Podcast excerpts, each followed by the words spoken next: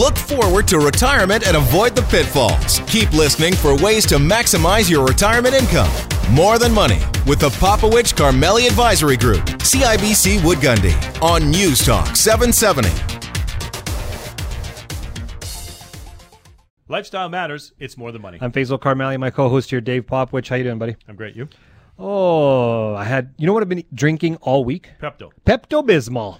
Well, it's been a roller coaster ride. That's so if you're been... motion sick at all, boy, you got to be taking Gravol or Pepto. And I've been motion sickness because I have to stand up, sit down, stand up, sit down every time I see the markets move and answer the phone. And I'll tell you, I got a lot more steps mm-hmm. in because I have mm-hmm. had to walk back and forth to the phone. Well, there's one of the benefits, right? One of the benefits. Faisal's dropped a couple of pounds, mm-hmm. you know, one and a half pounds because he got a haircut and then half a pound because of going up and down. Yeah. Uh, and also the Pepto-Bismol because it is a volatile time. It is a very volatile issue, and I think um, that's been my recommendation whenever we've had volatility is everybody should get a bottle of Pepto-Bismol and just keep it on the side of your table because you'll need it. Okay, but you know what? This is interesting. It's not like this is the first time we've said you need to drink Pepto-Bismol, is it? Yeah, yeah. It's not the first time, um, which is interesting because uh, the volatility that we see today is scary for people. I get it. Yeah. But we have talked about volatility and Pepto-Bismol in the past due to other problems. Do you know what this feels like? What?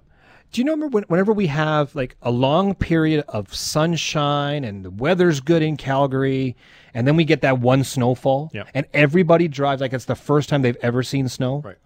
No, that's good. That's this good is analogy. The reaction yeah. people have in the markets. Oh my God, we're down whatever percent. Right. Like they've never experienced this in the past. Right. Or we'll never again in the future, right? This is this is a one-time thing. Yeah. We'll never, it will never end. Yeah, no, I yeah, agree. This I is agree. the worst snowfall ever. We're not right. going to get out of it, and right. we should just hide in our homes. Right, right. And this is the exact same experience people are feeling right now right. when it comes to the markets because of the gyration. And it's not like the media is helping. It's not like all the news stories of Dow falls a thousand points. Yeah. You know, or it's up a thousand right? points. And, and that kind of volatility. Yeah. It's like a brand new snowfall in Calgary. If, you, if you've been here longer than, I don't know, six years, mm-hmm. you kind of know the first four, uh, snowfall, leave a little bit early. People are going to react differently to it. There's yep. going to be a lot more accidents because apparently we forget yep. what Water happens drive. Yep. on the day that the first snowfall. We forget what markets are like when they're when they're going down. Right, right. Or volatile. So here's what I want to say. Like this week, if you went to sleep on Saturday, woke up, you know, today, last Saturday to today. Yeah. Nothing changed. Yeah, the markets haven't moved in any direction over a one-week period. Yeah, isn't that interesting, though? And if you go back to the end of September of last year to now, nothing. Right. Nothing. Like, we've seen a run-up and we saw it fall back down, but it's now perspective. Right. It's the day of. People are checking their accounts online every single day. And this, they're turning I want to address that. They're, they're turning on the T V or listening to this station, hearing all the, the flash headlines of what's going on. And so you react. Okay, so let's talk about the gut check, because you and I have been talking about yes. this all week. And I was riffing on this last year, late last year. You remember we were doing pieces. I was going off about, listen, you got to check your strategy. Don't wait until things go down or till there's a problem to, you know, to analyze whether the strategy is acceptable for you. Yep. Okay, fast forward. That I think that was early December or something like that. Fast forward to today.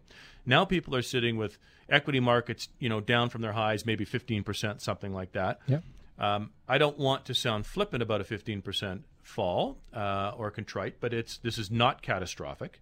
Okay, uh, that's not to say that every you know some portfolios w- wouldn't have been really crushed here, but the fact of the matter is, if you were in a balanced portfolio, a decent strategy, it's not catastrophic. But it is gut check time. Okay? I love these times. Right. You know why I love these times? It it identifies who should not be in the markets. Interesting comment. Do it identifies people, and I said this to mm-hmm. a client on Friday. I said, this is kind of like when the tide goes in into the ocean. Yeah. You kind of see who's not appropriately dressed for for the for the ocean. You're full of these uh, like it's interesting because people ha- people today, have no you? shorts on in the, and that and you don't want to see that. And they shouldn't have gone in with no shorts on because the tide does go in. And and that's what's happening now. People are, I have to be in the stock market. Look at all the money I'm making. They're they're going crazy. And then when these types of markets, they freak out and right. they sell. Right. And they should. And they should get out. If you can't handle this volatility, they should get out. Why? Because you it's going to happen again. Right. And you're going to freak out again. The problem well, is yeah, okay. that when they decide to capitulate, right, what's the impact to them in their financial future?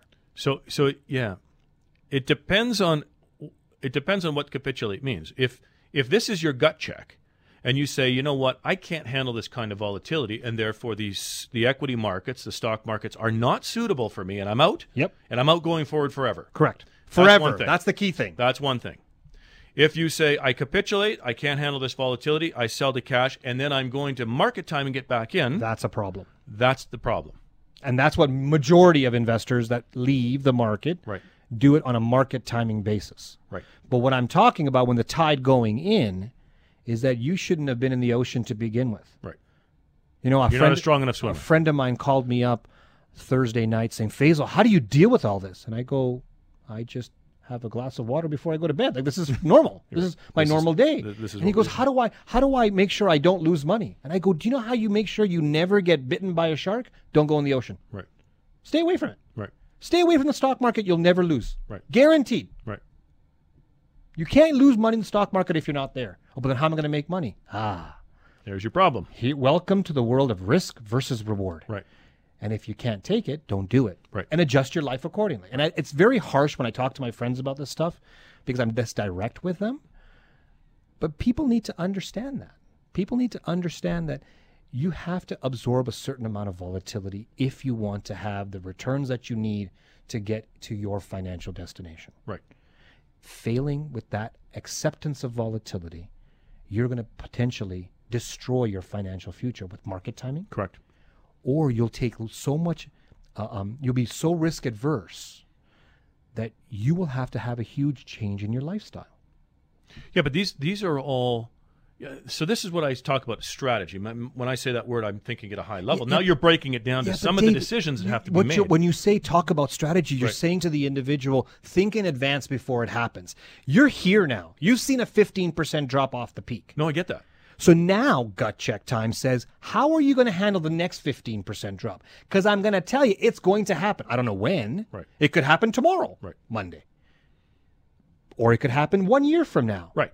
So how are you going to handle it now? Right, right. But that's the analysis of what I'm saying. If the strategy is I need to take on risk in order to achieve my goals. I've done a financial plan. I understand kind of the, the base level of return that I need to make. And let's assume that that base level of return um, – requires that you do better than just G I C rates. Guaranteed, guaranteed rates. In, yeah, yeah, guaranteed rates, okay? So now I've got to take on risk. You can do the you can do those calculations in terms of what is reasonable. The problem is sometimes we talk in percentage terms, not dollars. Right. Yep. I got a million bucks. This thing could fall by twenty percent. And people say, okay, I, I can handle twenty percent. Wait a minute. That's two hundred thousand dollars you will see evaporate on the statement when you open it. And then they, whoa, that's a different reaction. Correct. Right? So it's the downside analysis and talking in dollar terms and timelines. Can people take it? The, the timelines are very important. I said earlier in this segment, if you went to bed and you skipped this week, you would have woken up and nothing changed. Nothing changed. But I guarantee you if you were looking every day, okay, your Pepto-Bismol or Gravol comment is valid because you had a heck of a wild ride, right? I mean, yep. the roller coaster that we were on this week was really, really amazing. Yeah. Oh, yeah.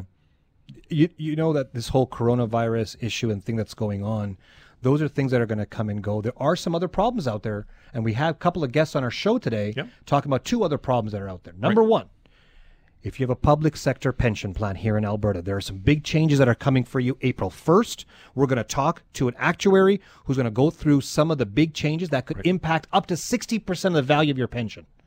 Of what you could receive if oh, you commuted it. Correct. Yes. We'll get into more details right. about that. Yes. And then who's the beneficiary of your R R S P or retirement income fund?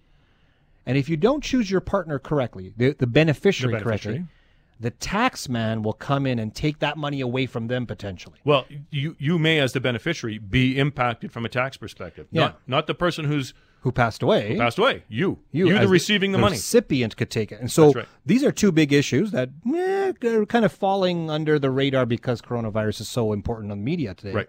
So we're going to bring them to your attention on our show. We've got a couple of great guests talking about this, and we're going to discuss all of these issues and how do you profit and protect in every market condition on our seminar on Tuesday, March tenth, seven p.m. at the Hamptons Golf Course. You need to reserve your seats. So give us a call, nine six six, eight four zero zero.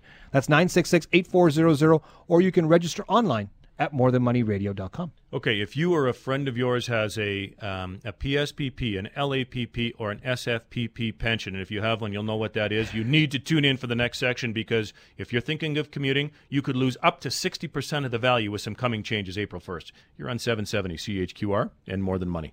Welcome back. You're here with Dave and Faisal on seven seventy C H Q R and More Than Money.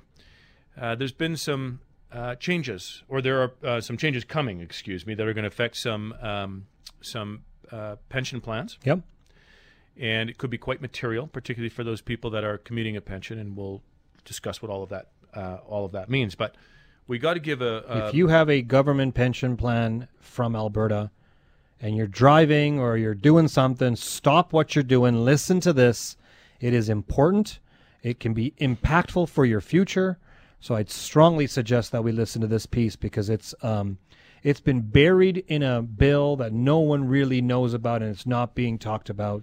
Uh, and so I'm glad that we're we're discussing that today. And to that point, we have to thank Pat Johnston, who's with us today. He's the principal. He's also an actuary with a company called Pension Strategies. Uh, Pat, you've been on the show before. Um, I thank you for giving us a heads up to this, as will our listeners, and welcome back to the show. Thank you. I'm I'm happy to be here. So let's talk about um, what the changes are. So uh, maybe just give us at a high level, what's the change and who will be impacted by this? Okay. First off, it only affects three pension plans, but they cover an awful lot of people. It's the lo- local authorities pension plan, the uh, public service pension plan, and the special forces pension plan. Now, what's happening is there's no change to the benefit at all with respect to the amount of lifetime pension the member can get from the plan. What they're changing is for those members who terminate prior to age fifty-five, they also have an option to get a lump sum, and they are substantially reducing the amount of that lump sum option in lieu of the pension. If they choose to get the Uh, lifetime, if they choose to stay in the plan and receive the lifetime pension from the plan, there's no change to that pension amount. Mm-hmm. But their lump sum option could be going down sub- substantially. For those around age fifty-five, or a lot of people have kind of planned their retirement on terminating employment just before age fifty-five uh, so that they can get the lump sum. If they've got a substantial pension, their lump sum amount might be in the one point five million dollars range. Come April first, it'll be reduced by about a third, so down to one million dollars. Like, they could be losing a five hundred thousand dollars value. Now, if they haven't gotten as large of a pension, it might be four hundred thousand dollars or three hundred thousand dollars of dollar amount they're losing. Uh, if they're younger, the percentage decrease is even greater. Like, they may be losing fifty or sixty percent of the lump sum value. Wow. Now, they haven't lost anything if they choose to stay or leave their entitlement in the plan and take their lifetime pension. But if their plan was to take the lump sum and transfer it to their LIRA and get a portion paid in cash, that amount being paid to them will be substantially less. Why, why are the pensions doing that? Largely, they're doing it because they see that they're paying out too much in these lump sums. When the member is in the plan, uh, they get the lifetime pension, and they're not worried about the investment risk. It's because they're going to get their pension whether investments go up or down. So when they've determined lump sums before, they're saying, well, the member doesn't have any investment risk, so to put a proper value on it, we should be reflecting essentially a long-term Government of Canada bond yield plus ninety basis points to reflect the fact that pensions aren't as li- liquid as bonds. Right. Now they're saying, well, you know, when we're funding this thing, we're assuming we're invested in equities and uh, high-quality corporate bonds, private debt. We expect we're going to get a lot higher return. Now, mind you, we have all the risk, but we're expecting a higher return. They're essentially going to use that higher interest rate now in determining the present value. So they're essentially transferring all of the investment risk to the individual who chooses the lump sum. Pat, why would somebody choose a lump sum over keeping the monthly benefit?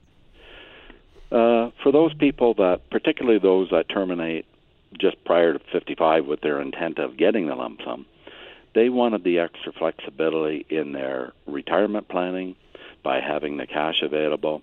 They might have concerns that they're not going to live as long as average, and uh, therefore they think they're better off with the lump sum rather than the lifetime pension. And in many cases, they think they might get a uh, higher rate of return if they were to turn around and invest the money themselves. Uh, but it's unlikely they're going to get the higher rate of return now. For for example, the local authorities pension plan, they're assuming in determining these values that you have to earn five point four percent uh, after investment management fees over the long term uh, in determining the value. Right. Uh, that's a pretty high expected rate of return for individual investors. Yeah, for, for a pension-style uh, portfolio, for sure. Correct. Okay. Now, let's assume that somebody is trying to make this decision. So what's what's the deadline here? What what because uh, we're bumping up against something here pretty quick. The deadline is April first, twenty twenty. They essentially have to terminate employment prior to April first, twenty twenty, or else they're going to be under the new system. Okay. Um, okay, so that's coming up very quick. Now, now I uh, do want to point out, yep. if they're over age fifty-five, there is no change because they weren't provided a lump sum option anyway. Uh, uh, after fifty-five, right? After so it's fifty-five. Only for those that, yeah, retiring before. Okay. Correct. Um, now, this is a one-way decision. So if you decide to commute a pension, take that, that lump sum out, as you call it, you, you know, you can't go back on that. This is an important decision for a lot of people. Um, as an actuary, and we have worked together before, there's some important analysis to be done. Can Correct. you talk to us a little bit about that? What that is? Sure. It comes down to all, all about financial se- se- security in the end. Do you?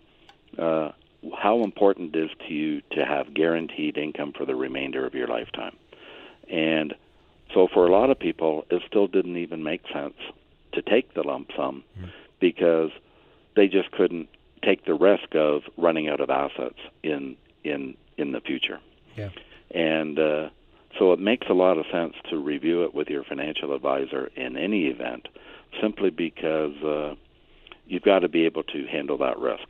It's one thing to say you want the additional flexibility of the cash now, and that way you can manage your retirement expectations better in the sense of draw down a bit more cash earlier when you're doing traveling and less later. But you do run the risk that if you're in uh, the lucky half that live longer than average, uh, you might be running out of assets if you've taken the lump sum, and can you manage that risk? So we talk about this in sort of simple terms when we talk to people about it. It's really a, um, a trade-off between flexibility and guarantee. Correct. Right, and, and what do you value more? And and Pat, I'm going to throw this at you. You know, this is this is dependent upon each family's situation. So there's this idea of can you take the risk? There's longevity, how long are you going to live? Right, volatility, which we've talked about in this show. Can you take you know emotional ups and downs? Correct. So Pat, this is this is a more complicated decision than just saying, hey, I need, I, I want to get my hands on that extra four hundred or five hundred thousand bucks. Um, I've got to I got to understand how it fits into my overall financial or retirement plan. Yeah, and and, and we got to look at this as that there's a short window of opportunity now. Like we've got less than a month to do this. Yeah. And so, Pat, from your experience or from what you're what you're seeing, someone's listening to this show right now saying, "I the, the clock is ticking." What do they do? Okay. Uh, even under the current rules, to a large part, we saw it as almost a a a fifty-fifty guess, because the value was there, and sure, you might earn a little bit of extra investment income, but you couldn't get the whole thing tax sheltered, so you lose a bit of tax advantage. And in our analysis, depending on the particular situation, there might be a a a a fifty-fifty chance. It might move up to sixty-forty depending on return expectations as to whether or not the lump sum could provide for the lifetime pension. So you need to manage that risk. Under the new lump sum value, it's only going to be about a twenty-five or thirty percent chance of being able to reproduce a lifetime pension. So where the question comes in is for those individuals who have already reached the decision that, yes, the lump sum is for them. Those individuals, they may want to head to the door and terminate prior to the first of April, because if they were planning on that, and that is their strategy, the amount of dollars they might lose by crossing over that April first date, say they were planning on doing it at the end of the year, the dollars they're going to lose in doing it at the end of the year will be much higher than even what, what their salary is. Right, right. Okay, we're going to have to leave it there, Pat. Thank you for raising awareness on this, and we appreciate you bringing it to our attention, as I said, and anybody that's listening out there, we do have a short window in terms of making this decision. Pat, thank you very much. You're welcome. Been joined by Pat Johnson, principal, uh, principal, sorry, and actuary at Pension Strategies, uh, Incorporated. Okay, my friend, we're gonna we got to talk about this whole uh, how to pensionize a portfolio, yeah. and does it fit for you to take a commuted vow? How do you do this? How do you, yeah? So how do you build your own pension? And yeah. part of it could be a company pension plan included, or part of it could be having only your own money, your own resources to fund your retirement. We're going to talk about all those options to you on Tuesday, March tenth, seven p.m. at the Hamptons Golf Club. You need to reserve your seats. Give us a call, nine six six, eight four hundred, or register online at more than money radio dot com. You could be personally liable for taxes on an inheritance that you receive. Stick around after the break, and we're going to talk about that here on seven seventy C H Q R and More Than Money. Welcome back. You're here with Dave and Faisal on seven seventy C H Q R and More Than Money. Well, uh, taxes are always an important conversation. Oh, great.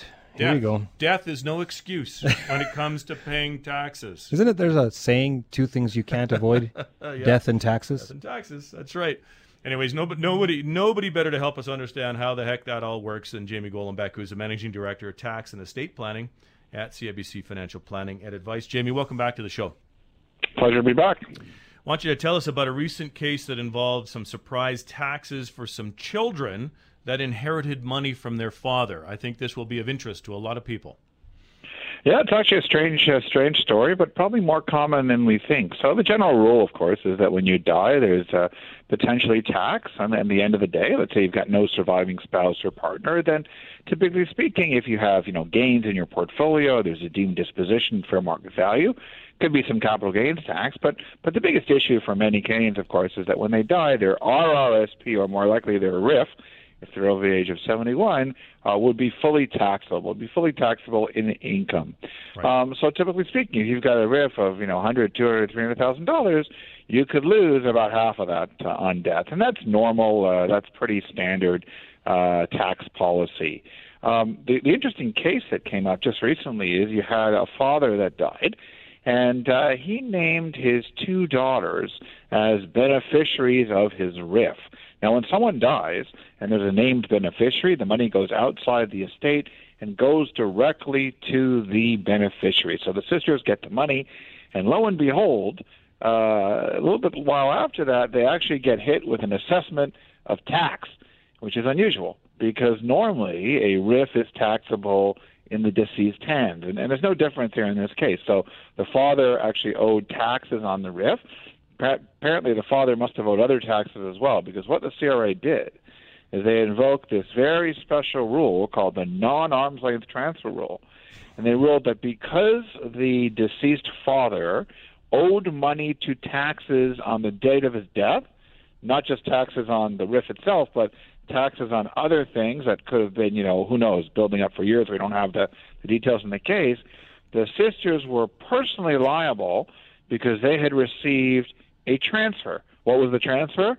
They were named as beneficiaries under the R R I F. So, I mean, it's a very interesting situation. Of course, in the end, the sisters lost the case, and they had to fork over uh, the funds uh, to the C R A to cover their late father's responsibility. Now, that's pretty different uh, than we normally think about, because normally if someone, you know, dies, there's a income inclusion to the estate of the value of the R R S P or R R I F, and the estate has to pay the tax. Mm-hmm. Uh, in this case, the C R A went after the beneficiaries to pay the tax, presumably because the estate was insolvent and they didn't have them fund. So very, very interesting case. So in, in, in advice to individuals out there who are in similar situations where they're naming a beneficiary that's not their spouse or common law partner, What well, should they couple, be doing? Com- yeah, yeah, a couple things to take from that. I mean, see, number one, of course, if you're the executor, and these people were the executors, uh, you should get a clearance certificate from C R A to make sure all taxes have been paid before distributing money or spending it uh, in that particular situation. But I think more importantly, Um, you know, particularly in, in a province like Alberta with very minimal uh, probate tax, so it's not a big concern, maybe it's a good idea to name the estate as the beneficiary of an R R S P or R R I F. And the reason I say that is because that way all the money is in the same place. The money belongs in the estate. There's now enough funding to pay any tax liabilities, and ultimately the beneficiaries don't have to worry about that because the money's in the estate. There's money there to satisfy C R A. And then ultimately, the net after-tax amount after taxes have been paid uh, can be paid out to the beneficiary. So if you're acting as an executor, uh, maybe it's better uh, in some situations not to name a specific beneficiary, rather to have the estate as a beneficiary, and therefore at least there's going to be money there to pay the taxes. So maybe they were trying to avoid that. I don't know the facts in this particular case. We don't have the those kind of details. But I think it's a good warning. I think it's a good warning for all Canadians on, number one, Uh, how R R S Ps and R R I Fs are taxed on yeah. debt, that they're fully taxable. And number two, you can't escape the tax. So just because you name a beneficiary on there, if the estate doesn't have the cash, they will go after um, you know, any non-arm's length people that received uh, money from the estate. Well, and I think I think there's a, a good warning in there for, for beneficiaries. I mean, estate planning stuff is, we talk about this regularly, Faisal, something that you can't take for granted, right? We've Correct. had a number of, of showpieces in the last little while about people making various mistakes that impacts them. Right? But they don't think they're making a mistake. Right. They go into their financial institution, they have their R R S P or retirement income fund or R R I F, and they and the the the financial institution says, okay, who are you going to name as your beneficiary? Right. Well, I have no spouse. Put my kids on there, and they it just happens. Right. Right. There there may not be a conversation about, you do know this has to happen, right? Or the individual's not getting the proper information when they're preparing their wills, saying, look, you have a named beneficiary in your in your registered investments, yeah. and it's not a spouse. Here's the tax implication. You have to have the following steps taken care of, which means they can go, they meaning C R A, can go after your beneficiaries for that money. And I, I, it's unfortunate for this family that had, had to go through it. And my understanding, these two sisters, um, they spent some of the money and so forth already uh, before this all got caught up. And so that's part of the problem, yep. right? Like there, there, there's multiple pieces that you're working on, and somebody has to coordinate all this kind of stuff. So you make sure that doesn't slip through the cracks. Jamie, yeah, I just... mean, one of the examples I often give, just on a very simplistic level, if someone dies with, let's say, a million dollars, they have half a million dollars in their principal residence, and the other half a million dollars is an R R S P or R R I F. You name one son as the beneficiary of the estate, that's going to get the principal residence. You name the other one as a beneficiary of the R R S P. Of course, the problem is that the tax on the R R S P doesn't go with the R R S P. It goes to the estate. So effectively what you have is you have the son Uh, getting the five hundred thousand dollars uh, tax-free R R S P because the liability's on the estate. The estate had a house worth half a million, but now has a tax bill worth, you know, up to fifty percent of the value of the R R S P. So effectively, the sons are not being treated equal because effectively the person who gets the estate is actually going to inherit the tax bill on the R R S P they didn't receive. Yeah. So I think this is the complexity. This is why it's very important to sit down with a financial advisor and with a lawyer to yeah. make sure they really go through all the tax and estate issues to make sure that you're really doing the right thing, especially when you're naming a beneficiary other than a spouse or partner, which I think is generally fine. Yeah, so that's that's a real good lesson to learn, everyone. Not all assets are equal when you die. From a tax perspective. From a tax perspective. So let's let's put that in perspective and get the advice that you need. Jamie Gollenbeck, thank you so much for joining us on the show today. My pleasure. Thanks very much. We've been joined by Jamie Gollenbeck, Managing Director, Tax and Estate Planning, C I B C Financial Planning and Advice. And Dave, tax is the biggest expense you're going to have through your retirement. Correct. And so there needs to be a strategy, and because tax is so important, how do you integrate that with your investments, with your lifestyle, with your health concerns, all these issues with that will come up. Your legacy, leaving it behind. Leaving right. it behind. Right. You're going to be one of the beneficiaries right. that you don't even have to put in your will right. is C R A. They put their hand up, they'll, absolutely. They'll, and they're first. Yeah, they're first. And they're first. So how do you deal with all these issues? Yeah. How do you solve this problem? We call it bulletproofing your retirement through our process of asset dedication. We're going to talk about that on Tuesday, March tenth, seven p.m. at the Hamptons Golf Course. Now you need to reserve your seats. So give us a call, nine six six, eight four zero zero. That's nine six six, eight four zero zero. Or you can register online at more than money radio dot com. Stick around after the break because we're going to talk about how the coronavirus might actually be a gift. That on seven seventy C H Q R and More Than Money. Welcome back. You're here with Dave and Faisal on seven seventy C H Q R and More Than Money. Um, coronavirus is dominating the headlines, my friend. It's creating all kinds of problems for the market to figure mm-hmm. out what's going to happen. People are terrified, one at a human level of getting sick. We're out of toilet paper. Right. That's the big issue. Here in Calgary, Costco, out of toilet paper. Like, this is the problem. This is how big it is. Yeah. Yeah. Now, whenever these types of scenarios happen in our lives, over the past, you've known me now and working together and a partnership for ten years. You've known me longer than that, and you know how I react. You had to, to ruin my day, didn't I, you? I did. Yeah, yeah. Well, it's only Thank Saturday. You. I wanted to ruin the entire weekend. So, yeah, we've been we've been close for a long time, Dave, and you know me. So, yes. Did I ruin your whole weekend? Now? Yes. Perfect. Yes. Let me let me the show wound. You what I look at when I ha- when we have these types of issues that come up: coronavirus, SARS, nine eleven, whatever it may be. I always look for what the risk is, but more I look at what the opportunity is okay. from an investment perspective and from a macroeconomic or, or a demographic issue. And so the reason why I do that is because I need to know where we're going, yeah. not to just where we've been. Right. Right? And so when in my research, in my reading of the coronavirus and all the issues that are happening today and how big is it, how important it is, is it bigger than the flu, should we be worried, all those types of things. Yeah. Yes, that's the today. But here's a shift that I like to talk about that I think is the gift that we're getting from the coronavirus. All right, you've got people's attention now. This is a gift. Okay. Let's go back to uh, the Cold War. Okay. When U S and Russia had their Cold War, a lot of countries aligned themselves with the Americans, and they they started to um, have an alliance, and they would say, we're not going to blow up any of your ships that are coming towards our territories against the Russians, even if it had a very good export and high-valued export. To, we basically opened up global trade.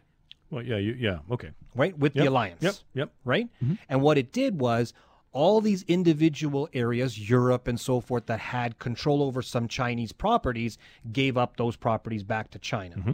This actually made China more powerful mm-hmm. in the process. During that time, they've relinquished some of that power, they meaning Europe and America and so forth, to China. Mm-hmm. And now, oh, fast forward those twenty some odd years, thirty some odd years, you start seeing China build their own empire. Mm-hmm. Economically. Economically. Yeah. And as they build their own economic, we became more and more reliant on China. Mm-hmm. Fast forward those twenty, thirty years, China now controls or has or touches one-fifth of all imports and exports throughout this world. Yeah, of the, the supply chain, right? Supply chain. Products will... It yeah. touches China. You bet. And so now with the coronavirus yeah. coming out of China, what's the gift that we get out of this? The long-term gift is we get to figure out how to deal with the world without China. We get to figure out how do we import, export, build a supply chain without using China? And or minimizing we... the impact. Correct. Right. This could be a good thing. Yeah, so we've talked in the past, so let, let's set a little bit more a little bit more background. So you're taking that sort of military Cold, Cold War idea. Correct. You're fast-forwarding to basically an economic call, a Cold War, potentially, right? We've talked about this before, where you've got U S as an economic superpower and China as the second largest economic superpower. Correct. And there is a battle taking place right now for supremacy in things like five G technology and A I and machine learning. Correct. China has been very open about this. The technological Cold War is what we call it. Yeah. And so, uh, you know, countries... prior to the coronavirus, countries, we, we watched this sort of uh, happen as they started to have to figure out who is going to be our primary trading partner, right? And Germany, as an example, we don't have a choice in Canada, it's U S, but Germany does, right? Germany's biggest trading partner was China, not the U S, so maybe Europe starts to sh- shift its allegiances there. And now, now we get this coronavirus, and one of the outputs, and I'm going to talk about something else after too, but one of the, the implications may be that the world needs how to figure needs to figure out how to survive without China touching everything that it goes on. Do you know what else is a gift out of all this? Hmm. The world is learning how to work together. Ah, and oh, absolutely. I was telling my fourteen-year-old girl, and I said, I said to her, you know, with all this coronavirus and everything, mm-hmm. watch how humanity works. Mm-hmm. Watch how governments, businesses, individuals are all going to work together mm-hmm. to solve this problem. Absolutely. This is how human nature works. Yeah. There's a common enemy now, right? Exactly. And it's not Iran. Yeah, that's right. It's, it's not, not China. It's not, it's not the federal government. It's not the provincial government. It is all of us. We're all in it together. Right. Because the coronavirus doesn't have any discrimination. It's everywhere. It's everywhere. That's right. It doesn't see it's color, race, it's country, here. Nothing. It's arrived. That's right. And so now we're all going to work together to figure this out. This is something big. Right. This is another gift the coronavirus has given us. We're not all fighting for, you know, who's got what in economic supremacy or how do we get our own piece of the pie. Right. Now we're all trying to say, how do we keep people alive? Yeah, it's a human experience now. And this journey is going to be, although it's it's catastrophic to many families around the world, it is an impact to everybody in some form. But this will bring us closer together. Right. And it'll, yes, it'll allow us to centralize around a common enemy, as we saw. And I love the opportunity from an investment pers- as a portfolio manager with that thesis going forward. Right. Now I'm gonna I'm gonna throw in another one too, because I was doing some reading about this, and and this like is Santa Claus. A lot of gifts coming out. A lot today. Of gifts. Yeah. Here we go. This is interesting though, be, because we've been talking about. I mean, I guess ever since um, the internet, there's been this belief mm-hmm. of a distributed workforce. This idea that technology that will allow us to work from home, to to work in other places remotely, right? We yep. can video conference. We don't necessarily need to be face to face. Yep. But I have to say that that uh, we're talking twenty years that this is, you know, this has been a topic of conversation. But I, I would say that companies have been generally reluctant to do that, and I can't tell you why. I don't know all the reasons. I'm sure every company has different reasons, but. Generally speaking, we we do see a mobile workforce, but we we still see an expectation that people come to a central location Correct. And operate. Well, I think we're going to challenge that right now. I think that companies, I mean, we see uh, the internal communications in our company, and whatever company you work in or your kids work in will have the same kind of thing, and they're encouraging people to stay home. To stay home. Not come in contact, not shake hands. Which right is now. The same thing that happened in SARS, but SARS was seventeen years ago. The right. technology has changed so much in right. seventeen years right. that we can be in our own homes and still be part of a company. Right. And we've heard companies in the past saying, oh, you guys all work from home projects. And then, no, no, we don't like that. Everybody get back together. Right. This so, is going to be interesting. The new economy is absolutely. Here. And it's going to be interesting to see how technology can work with individuals so you don't have to be in. And what happens to productivity? So if, if in fact, this new distributed workforce happens and it works and people don't have travel and commute times and they can work at home and they're maybe more efficient because the technology can do it, yep. it's going to be, we've had the we've had the the dream of this for a long time.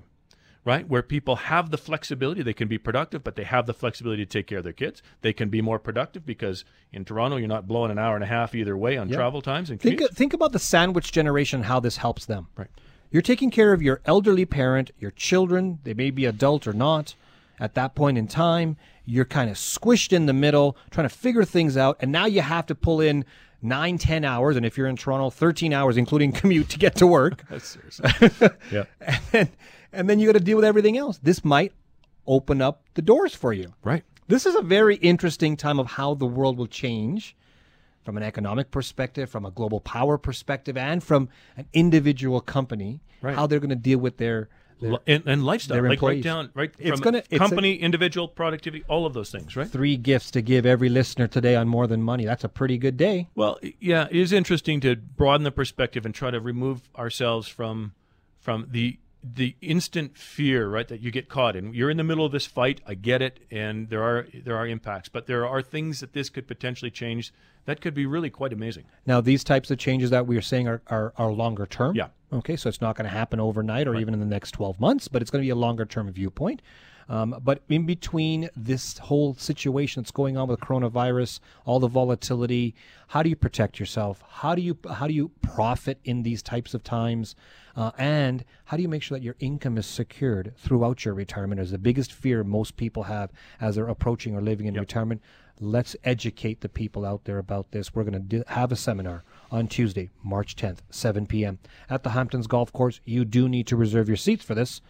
So give us a call, nine six six, eight four zero zero. That's nine six six, eight four zero zero. You can register online as well at more than money radio dot com. I think this will be a very interesting question and answer period. Okay, thanks for tuning in to another, another edition of More Than Money on seven seventy C H Q R. Faisal and I look forward to speaking with you next week. David Popowich and Faisal Karmali are portfolio managers and investment advisors with C I B C Wood Gundy in Calgary. The views of David Popowich and Faisal Karmali do not necessarily reflect those of C I B C World Markets, Incorporated. Clients are advised to seek advice regarding their particular circumstances from their personal tax and legal advisors. If you are currently a C I B C Wood Gundy client, please contact your investment advisor. C I B C Wood Gundy is a division of C I B C World Markets, Incorporated, a subsidiary of C I B C and a member of the Canadian Investor Protection Fund and Investment Industry Regulatory Organization of Canada. David Popowich and Faisal Karmali are portfolio managers and investment advisors with C I B C Wood Gundy in Calgary. The views of David Popowich and Faisal Karmali do not necessarily reflect those of C I B C World Markets, Incorporated. Clients are advised to seek advice regarding their particular circumstances from their personal tax and legal advisors. If you are currently a C I B C Wood Gundy client, please contact your investment advisor. C I B C Wood Gundy is a division of C I B C World Markets, Incorporated, a subsidiary of C I B C and a member of the Canadian Investor Protection Fund and Investment Industry Regulatory Organization of Canada.